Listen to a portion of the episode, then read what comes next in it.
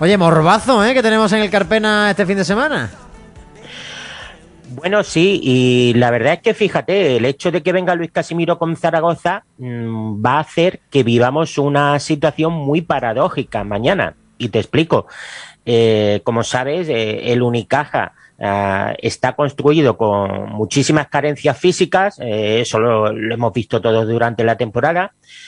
Y curiosamente, eh, Luis Casimiro ha heredado un equipo como el Casamón Zaragoza, uh, que evidentemente tiene peores jugadores sobre el papel que Unicaja. Los jugadores de Unicaja tienen más nombre, a priori tienen más calidad, pero tiene un componente físico brutal.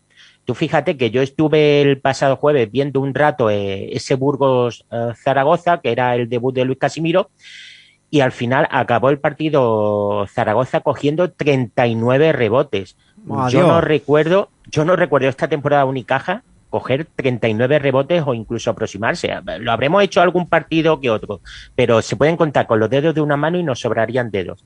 Entonces, claro, va a resultar muy paradójico ver un equipo con estas carencias como tiene Unicaja construido por Luis Casimiro frente a un equipo entrenado por Luis Casimiro que desde luego tiene un componente físico brutal. Yo, por ejemplo, me llamó mucho la atención que eh, el jueves, eh, bueno, Zaragoza tiene dos pivos como son Glinason y Javier Justiz eh, que son dos pivos, yo creo que bastante solventes, a, a, mí me gustan los dos mucho, y sin embargo, bueno, tenían una media de 18-20 minutos durante la temporada, y el jueves apenas pasaron de 10. Y son dos pivots que son similares, se puede decir, pues a Guerrero, a Jerun, es decir, a los que teníamos aquí, ¿no? Es decir, que Luis Casimiro jugó muchos minutos, sobre todo con Jacob Wiley, eh, el americano, el ex jugador de Gran Canaria, jugó muchos minutos de cinco, y también Jonathan Barreiro, jugó muchos minutos de cinco. O sea que Luis Casimiro siguió fiel a su filosofía de jugar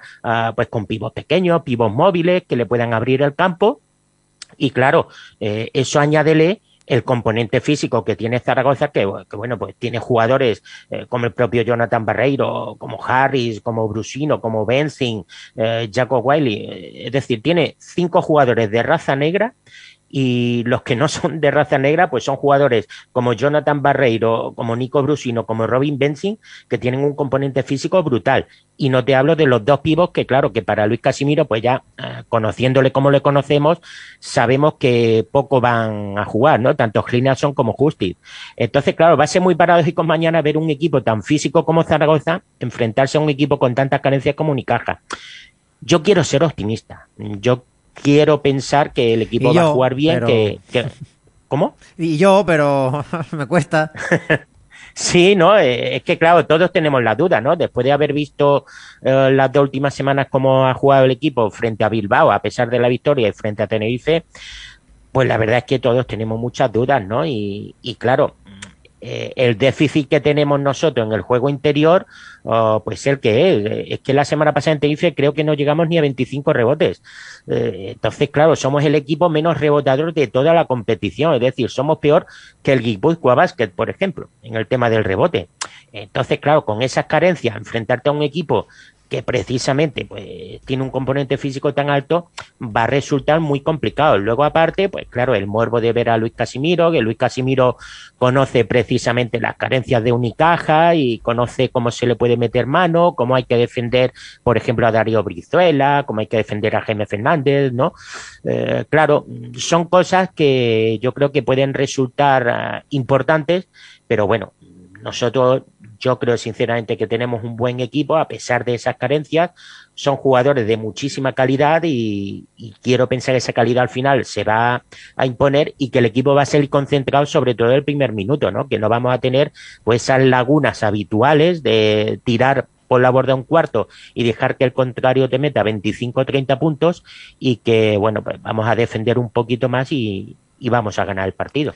Ojalá que lo podamos ganar. Esto hablaba Cachicaris del regreso de Luis Casimiro al Carpena. Bueno, me preocupa ya, va a hacer su trabajo, ya conoce la plantilla, entra la plantilla hace no, un tiempo eh, seguro, eh, pero al final los jugadores juegan baloncesto, no, no nosotros los entrenadores. Entonces, puedes tener un plan de, de, de partido, ¿no? pero, pero bueno, al final lo que tiene el balón en sus manos o lo que toma las decisiones son los jugadores en la cancha.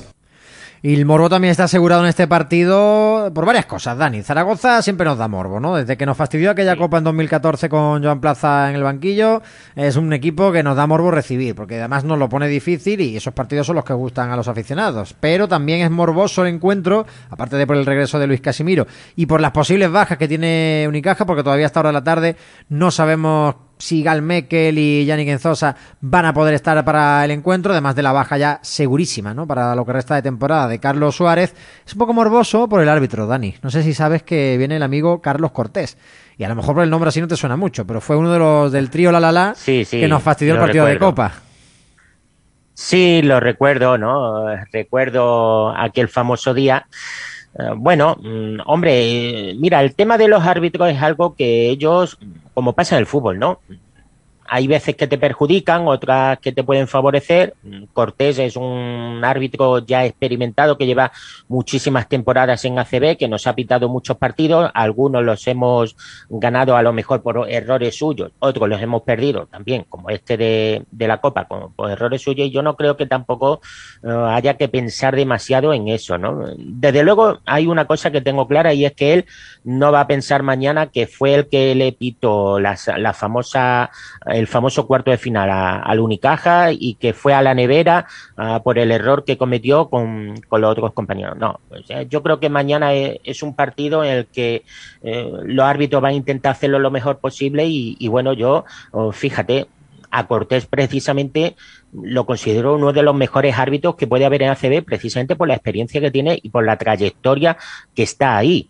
Eh, ahora, eso no quita que, claro, que ha cometido errores, pues como los han cometido todos, ¿no? Como también los comete nuestro paisano Dani de Rezuelo, o como los pueden cometer, pues ya te digo, absolutamente todos. O sea, que yo en ese si estuviese el público, Dani, si estuviese el público en el Carpena, claro.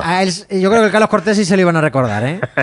sí, sí, no, hombre, eso tenlo por seguro que si hubiera público, eh, bueno, vivir viviríamos mañana un, partidazo en toda su dimensión, pues no solo por lo del tema de, Cortés, sino también por la llegada de Luis Casimiro, bueno, por la presión que ejercería el público seguramente sobre eh, el propio Luis y, el equipo de Zaragoza. Bueno, es una pena, ¿no? Que estemos en las circunstancias que estamos y, y no podamos disfrutar el partido como realmente sería. Pero ya te digo, eh, las circunstancias son las que son y, y bueno, lo único que nos queda es animar desde casa y, y bueno, eh, que esa energía positiva que le vamos a dar todo al equipo desde casa, pues se les contagie y nos brinden un buen partido que ya va siendo hora, ¿no? Pues ya te digo que el equipo nos está decepcionando mucho y, bueno, al menos una alegría yo creo que ya nos vamos mereciendo. Pues la verdad es que sí, alegría no sé si celebrarlo como tal, porque bueno, es el sitio que nos toca vivir ahora, siempre hemos sido un equipo de Euroliga, pero ahora estamos en la Eurocup, la segunda competición continental. Y no sé si con alegría hay que recibir esa invitación para los próximos tres años, Dani, con esto ya terminamos. Hombre, absolutamente. De eso no te quepa la menor duda. Yo creo que es la mejor noticia que ha recibido Unicaja esta temporada.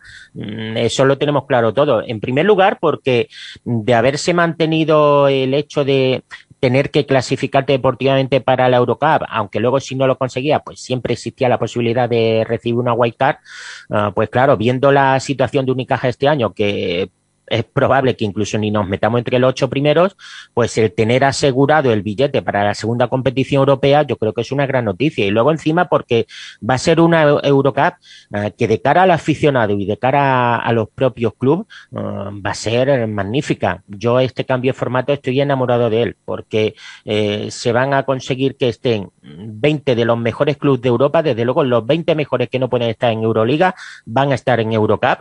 Incluso se abre la posibilidad de que vuelvan los equipos turcos, por ejemplo, que habían de alguna manera emigrado a, la Champions de FIBA, parece que pueden volver a, esta Eurocup. Y bueno, va a ser una Eurocup que va a tener más ingresos económicos, que va a tener un, formato de competición muy atractivo, muy, muy atractivo, con más partidos en casa, con lo cual va a haber más ingresos. Y además fíjate que mm, incluso creo, tengo entendido, eh, según he podido leer en, eh, con periodistas internacionales y eso, que le pretenden cambiar el nombre a, a la propia competición y meterle eh, la palabra Euroliga en medio. No saben todavía cómo lo van a articular, pero quieren que la palabra Euroliga ah, esté presente en la competición y que la final de esta Eurocup se juegue junto a la Final Four de Euroliga, se juegue en la misma sede de la Final Four de Euroliga. Entonces yo creo que son todo buenas noticias y hombre, que Unicaja esté ahí es importante. Evidentemente, todos queremos estar en Euroliga y parece que estamos como en, el segundo plato, pero oye, es que es un segundo plato que es muy, muy jugoso, muy apetecible y que nos puede brindar paso a, llegar a la primera competición siempre y cuando Unicaja también un poco pues se ordene un poquito eh, en el plano de, las oficinas, ¿no? Y, que todo pues llegue un poco a la calma con, con estas turbulencias que estamos viviendo las últimas semanas.